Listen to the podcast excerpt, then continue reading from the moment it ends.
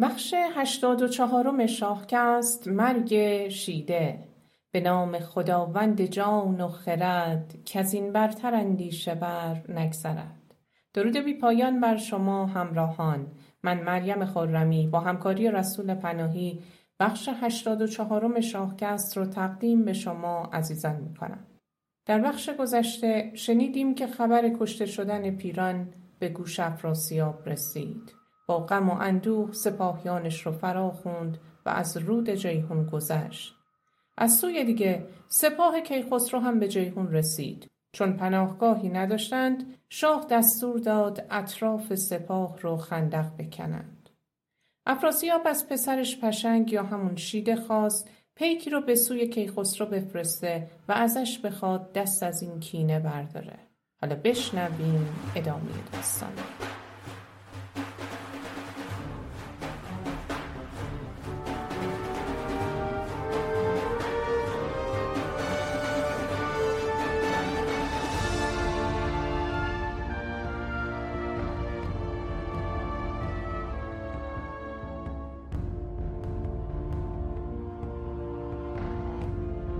افراسیاب به شیده گفت به کیخسرو بگو اگه دست از جنگ بکشی و کینه سیاوش رو فراموش کنی من راهنمات میشم و بهت گنج و سپاه بسیار میدم.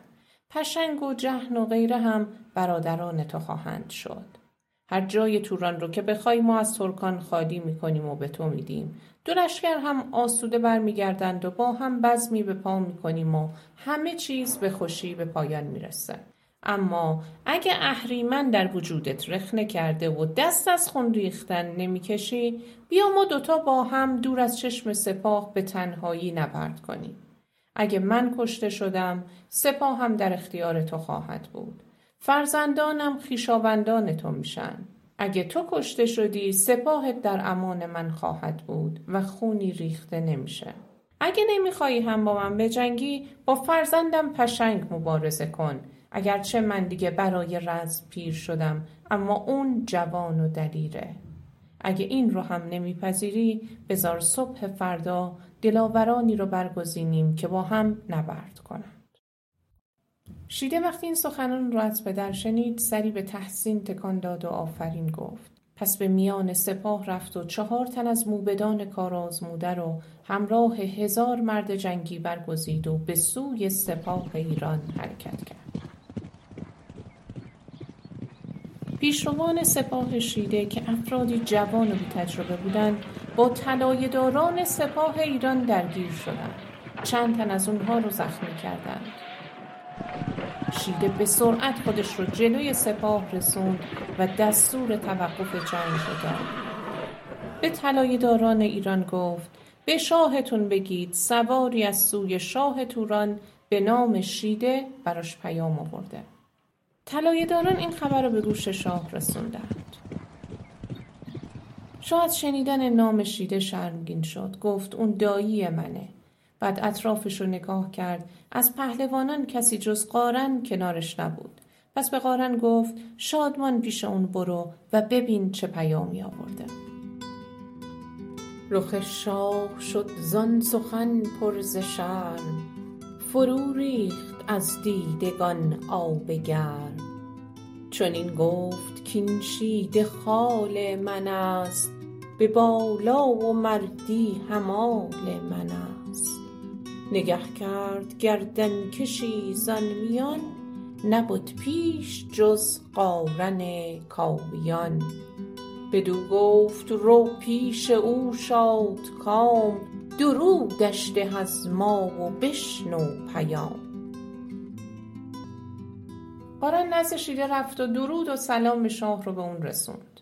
شیده که مردی خردمند و روشن روان بود با سخنانی سنجیده و نغز پیام افراسیاب رو بازگو کرد. قارن پیام شاه توران رو به گوش کیخسرو رسوند. بخندید خسرو ز کار نیا از آن جستن چاره و کیمیا. از آن پس چنین گفت کافراسیاب پشیمان شدست از گذشتن بر آب ورا چشم پر آب و لب پر سخن مرا دل پر از دردهای کهن. بکوشد که تا دل بپیچاندم به بیشی لشکر بترساندم. نداند که گردنده چرخ بلند بگردد ببایست روز گزند. کنون چاره جز این مرا نیست روی که من دل پر از کین شوم پیش اوی.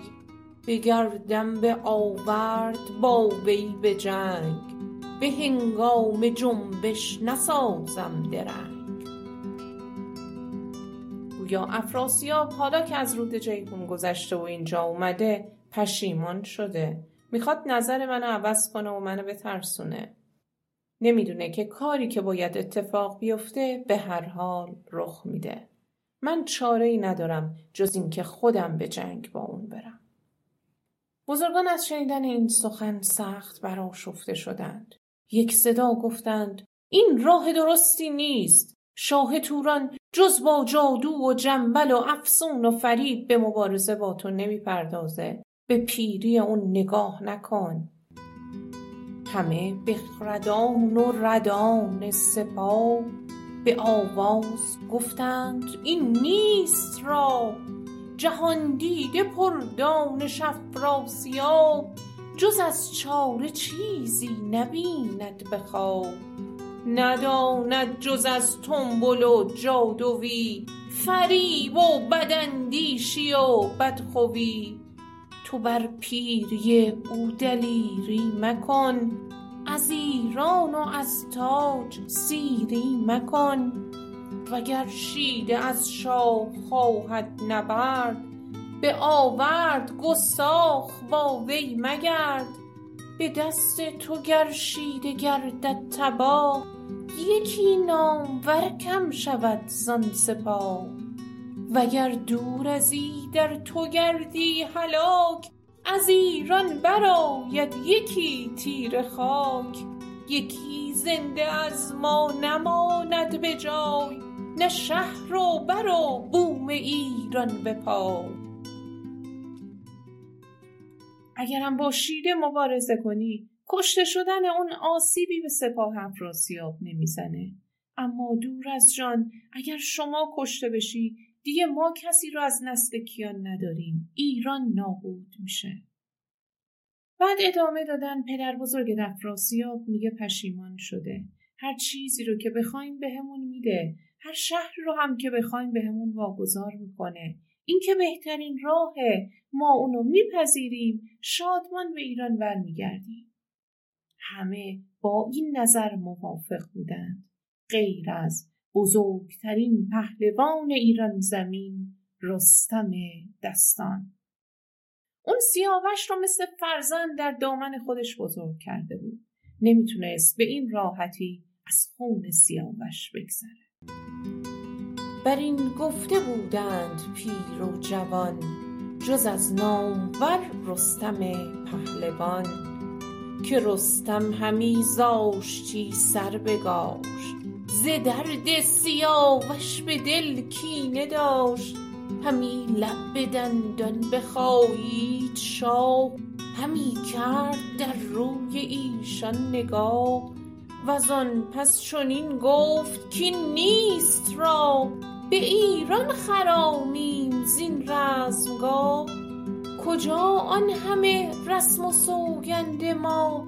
همان بدره و برده و بند ما. چو بر تخت بر زنده افراسیاب بماند جهاندار و ایران خراب. به کاووس یکسر چه پوزش بریم؟ بدین دیدگان چون بدو بنگریم. شاه برآشفته شد و گفت پس اون همه سوگندی که برای گرفتن انتقام سیاوش خوردیم چی میشه؟ قاتل اون بر تخت شاهی بنشینه. ما پاسخ کاووس رو چی بدیم؟ یادتون رفته که جد افراسیاب تور با ایرج چه کرد فراموش کردید که افراسیاب شاه ایران نوذر رو چگونه کشت؟ خون سیاوش رو بی گناه بر زمین ریخت؟ اون الان فریب کاری رو اینجا فرستاده و از من تقاضای نبرد کرده شما چرا رنگتون زرد شد؟ من هرگز فکر نمی کردم کسی از ایرانیان کین خواهی سیاوش رو فراموش کنه. بزرگان شرمسار سر به زیر افکندند و پوزش خواستند. گفتند ما بنده تو هستیم جز نام نیک از شاه چیزی نمی‌خوایم اما نگرانیم که دیگران ما رو سرزنش کنند. بگن تو اون سپاه با اون بزرگی هیچ دلاوری نبود که شاه خودش به نبرد اومد. تو که نمی‌خوای این ننگ تا جاودان برای ما بمونه. یعنی اجازه بده یکی از ما به نبرد باشیده بره. شاه نگاهی به اونها کرد و گفت بدونید که افراسیاب شیده رو هم به جادو و افسون مسلح می‌کنه و به میدان نبرد میفرسته. سلاح شما بر اون کارگر نخواهد بود. اسبش مثل باد تند و مثل شیر قرنده است. فقط کسی می‌تونه به رزم با اون بره که دارای فر ایزدی باشه. بدانید کین شیده روز نبرد پدر را ندارد به هامون به مرد. سلیحش پدر کرده از جادوی ز کژی و تاری و از بدخوی بر آن جوشن و خود پولاد بر نباشد سلیح شما کارگر همان اسبش از باد دارد نژاد. گرازیدن شیر و تندی باد کسی را که یزدان نداده است فر نباشدش با جنگ او پای و پر فر ایزدی موهبتی الهی بود که گذشتگان بر این باور بودند که شاهان دارای این فر هستند و به واسطه این یاری الهی در جنگ ها پیروز میشن. بعد شاه ادامه داد اون از نژاد شاهانه و جنگ با شما رو برای خودش ننگ می‌دونه. حاضر نمیشه به نبرد با شما بیاد. اما من به جنگش میرم و همونطور که افراسیاب با کشتن سیاوش داغ بر دل کاووس گذاشت من همین داغ رو بر دل شاه توران می‌ذارم. همه به شاه آفرین گفتند. بعد کیخسرو به قارن گفت نزد شیده برو و به اون بگو دیگه کار از کار گذشته من نه گنج و سپاه می‌خوام نه سرزمین تو که اینا برای هیچ کس باقی نمیمونه و نیازی هم به اونها ندارم من پشتیبانم یزدانه و اگه یاری یزدان باشه تمام گنج و بومت از آن من خواهد شد شیده امشب مهمان منه اما من نبرد با اون رو میپذیرم اگه به دست من کشته شد اونطور که تو گفتی درنگ نمی کنیم. از هر سو مبارز هامون رو هم گروه به میدان نبرد میفرستیم و میجنگیم. شاه ادامه داد بعد از اینکه پیغام من به افراسیاب رو به گوش شیده رسوندی بهش بگو ای بی خرد تو به خاطر نام و ننگ و پیغام شاه اینجا نیومدی بلکه کردار بدت بود که تو رو به اینجا کشوند تا مثل گوسفند سرت بریده بشه و پدرت در سوگت زار زار گریه کنه همونطور که کاووس بر مرگ سیاوش گریه کرد. قارن پیام شاه رو به شیده داد. شیده با چهره برافروخته نزد پدرش برگشت و آن چیزی رو که شنیده بود بازگو کرد. ببد شاه ترکان ز پاسخ دژم غمی گشته برزد یکی تیز دم. از آن خواب کز روزگار دراز. بدید و ز هر کس همی داشت راز. افراسیاب آشفته شد. یاد خوابی افتاد که سالها پیش دیده بود و مثل یک راز در دلش مخفی کرده بود. فهمید که دیگه کارش به آخر رسیده. به پسرش گفت فردا در میدان نبرد اونقدر کشته میافته که حتی مورچه ها هم نمی‌تونند از بسیاری اجساد از اون عبور کنند. تو هم تا دو روز خودت به جنگ نرو که دلم چنان شکسته که می‌خوام قلبم رو از سینه بیرون بکشم. شیده پاسخ داد پدر جان به دلت بد راه نده. من فردا به نبرد با کیخسرو میرم و دمار از روزگارش برمیارم. گویا چاره دیگه ای نیست. افراسیاب خودش از کیخسرو این نبرد رو درخواست کرده. دیگه نمی‌تونه زیر حرفش بزنه. صبح فردا با طلوع خورشید شیده در حالی که سرش پر از باد جوانی بود سلاح و پرچم در دست همراه یک مترجم جلو و مقابل سپاه ایران ایستاد. به کیخسرو خبر دادن سواری از تورانیان شمشیر به دست و سرافراز و جوشان جلوی سپاه اومده و میگه به شاه ایران بگید که پشنگ به میدان. شاه خندید و لباس رزم خواست و آماده نبرد شد. پرچمش رو به روحام داد. سپاهیان زار و گریان می‌گفتند جای شاه بر تخت شاهیه کی تو رو به میدان نبرد فرستاده که نفرین بر اون باد؟ شاه گفت نگران نباشید و هیچ کدومتون جلو نیایید. منتظر بمونید تا ببینید روزگار به کدوم یک از ما آسیب میرسونه. جنگ همینه گاهی شادی و گاهی ناکامی به دنبال داره. بعد اسب شبرنگ بهزاد رو هی کرد. شبرنگ اسب سیاوش بود اسبی که با اون از آتش گذشت. شبرنگ چون باد در دشت تاخت و گردی تا آسمون بلند کرد. شیده وقتی دید سوارکاری با سرعت به سوی اون میاد فریاد زد. تو پسر سیاوش هستی؟ نوه افراسیاب؟ من گمان می‌کردم دانایی ولی اگه در سرت مغز بود به جنگ دایی خودت نمی اومدی.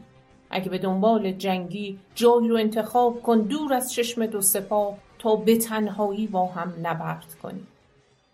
شاه پاسخ داد منم داغ دل پور آن بیگناه سیاوش که شد کشته بر دست شاه بدین دشت از ایران به کین آمدم نه از بهر گاه و نگین آمدم.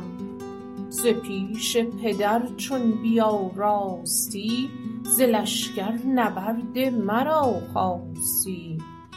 مرا خواستی کس نبودی روا که پیشت فرستادمی ناسزا. کنون آرزو کن یکی رزمگاه که باشد بدو از میان سپاه. من پسر داغ دیده سیاوشم که خواستی با تو نبرد کنم. روا نبود کس دیگه ای رو بفرستم. تو خودت جایی رو برای نبرد انتخاب کن. بعد هر دو هم پیمان بستند که کسی به کمک اونها نیاد و در صورت کشته شدن هر کس همراه و پرچمدار اون آسیبی نبینه. بعد هر دو با شادی تاختند و از اونجا دور شد. طوری که انگار با هم به بزم رفتند نه اونها همراه مترجمانشون رفتند و رفتند تا به نزدیکی مرز خوارزم به جایی رسیدند کاملا دور از چشم و نبرد آغاز شد. دوی اونها مثل شیران آماده شکار به سوی هم تاختند. ساعتها با نیزه به نبرد پرداختند عرب از سر و روی خودشون و برگستوان جاری بود. بعد با عمود و شمشیر و تیر و کمان به نبرد ادامه دادند. ولی گویا از این همه نبرد خسته نمی شیده که فکر نمی کرد که خسرو قدرت رزم زیادی داشته باشه وقتی زور و نیروی اون رو فهمید که این طبیعی نیست و حتما فر ایزدیه چو دل و زور خسرو بدید سرشکش ز مژگان به رخ برچکید. بدانست کآن فره ایزدیست از او بر تن خویش باید گریست. اسب شیده از خستگی و تشنگی دیگه توان ادامه دادن نداشت. شیده با خودش فکر کرد اگه از شاه بخوام که نبرد رو پیاده ادامه بدیم حتما نمیپذیره. ننگش میاد که پاش رو روی خاک بذاره و بجنگه. اما اگه این کار رو نکنم با این اسب ناتوان مرگم حتمیه. پس لب به سخن گشود و گفت شاها همه می‌تونن با شمشیر و سنان به جنگ بیان. بیا ما مثل شیران پیاده نبرد کنیم.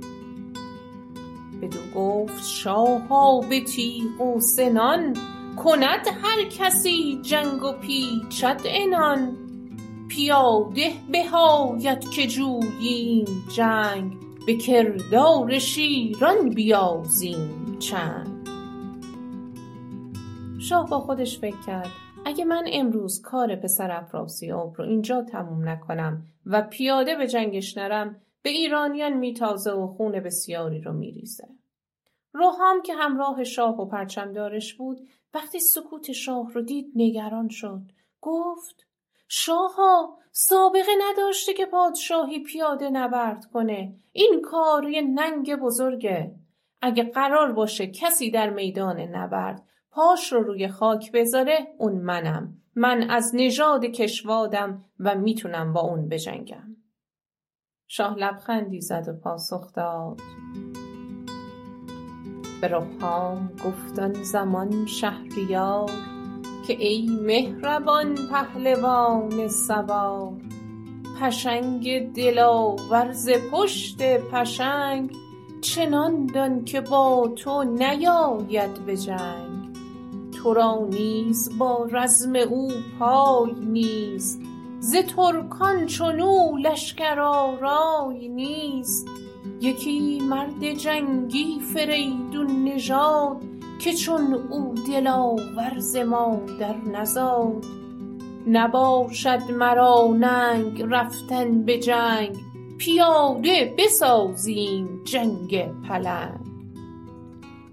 اون پسر شاه تورانه و به جنگ با تو نمیاد. تو هم توان رزم با اونو نداری. برای من پیاده جنگیدن ننگ نیست. اما بشنویم از مترجم و پرچمدار شیده. اون هم در این فرصت به شیده نزدیک شد و گفت تو توان رزم با کیخسرو رو نداری. برگرد فرار کردن از نبرد خیلی بهتر از کشته شدنه. شیده آهی کشید و گفت من تا کنون دلاوری مانند اون ندیدم. اما مرگ برای من بهتر از فراره. اگه مرگ من به دست اونه دوست و دشمن هیچ کدوم نمی‌تونن تقدیرم و تغییر بدند. من نمی‌دونم این همه زور اون از کجاست. حتما فر ایزدیه.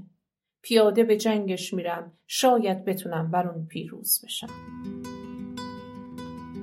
بدین زور و این فر و این دست برد ندیدم به آوردگه هیچ گرد ولیکن ستودن مرا از گریز بهاید چو گیرم به کاری ستیز. گری در مرا هوش بر دست اوست نه دشمن ز من باز دارد نه دوست. ندانم من این زور و مردی ز چیست؟ بر این نامور فره ایزدیست.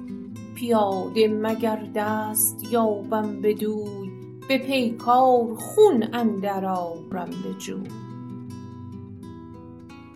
کیخسرو به شیده گفت تا کنون کسی از شاهان پیاده نبرد نکرده اما اگه خواست تو این چنینه من میپذیرم. به این ترتیب هر دو از اسب پیاده شدند و مثل فیلهای جنگی مدتی به نبرد شیده که توان مقابله با شاه رو نداشت به فکر فرار افتاد. اما شاه امانش نداد. با یک دست گردن و با دست دیگه رانش رو گرفت و اونو بلند کرد و بالای سرش بود و محکم بر زمین بود. به که مهره پشتش در هم شکست. بعد به سرعت شمشیرش رو در آورد و سینه اون شکست.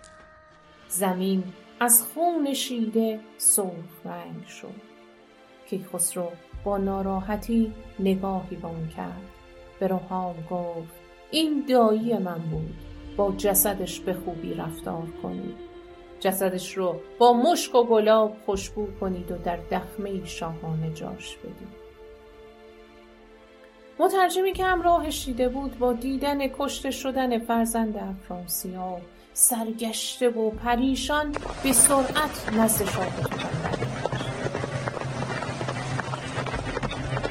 اشک ریزان به شاه گفت شاها منو ببخش من نه پهلوانم نه مرد جنگی. شاه که حال روز اونو دید با نگرانی پرسید چی شده؟ هر چیزی رو که دیدی برام بگو. همه بزرگان هم نگران شیده بودند. اونها پنهانی کسی رو به اونجا فرستاده بودند تا براشون از نبرد شیده و کیخسرو خبر بیاره اون هم از راه رسید و خبر داد شیده کشته شده. افراسیاب از درد فریادی کشید و موی سفید سرش رو کند ریگ بیابان رو بر سرش ریخت و خون گریه کرد. کیخسرو داغ بزرگی بر دل شاه توران گذاشت. داغی که جان و روح افراسیاب رو به آتش کشید. بعد از مدتی شیون و زاری افراسیاب کمی آروم گرفت. به یارانش گفت.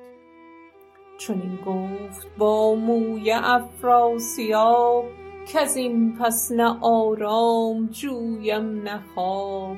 مرا اندرین سوگ یاری کنید همه تن به تن سوگواری کنید.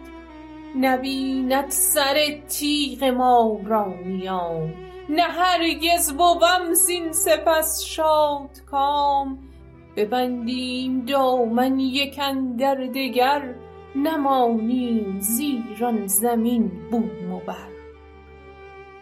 همه تلاش کردند شاه رو آروم کنند. به اون گفتند ما تا انتقام شیده رو نگیریم لحظه ای آرام و قرار نداریم. صبح فردا جهن برادر شیده با سپاهی بزرگ به میدان نبرد شاه ایران هم قارن رو با سپاهش به نبرد اون فرستاد. شاهان دو کشور هیچ کدوم در این نبرد شرکت نکردند و فقط به نظاره ایستادند. بسیاری از سربازان تورانی کشته شدند. دشت از خون اونها رنگین شد. سرانجام سپاه جمع شکست خورد و قارن با افتخار و پیروزی به لشکرگاه صبح روز بعد هم سپاه زخم خورده افراسیاب با دلی پر از کینه دوباره در مقابل سپاه ایران ایستاد. قبل از شروع جنگ کیخسرو همراه یکی از زیردستانش از میدان نبرد کمی دور شد. در جایی خلوت از اسب پیاده شد و به درگاه یزدان سر به خاک گذاشت و به راز و نیاز پرداخت. بمالید رخ را بر آن تیره خاک چنین گفت کای داور داد و پاک تو دانی اگر من ستم دیده ام بسی روز بد را پسندیده ام مکافات کن بدکنش را به خون تو باشی ستم دیده را رهنمون. بعد به قلب سپاه برگشت و کلاه کیانی رو دوباره بر سرش گذاشت. طبل جنگ به صدا در اومد.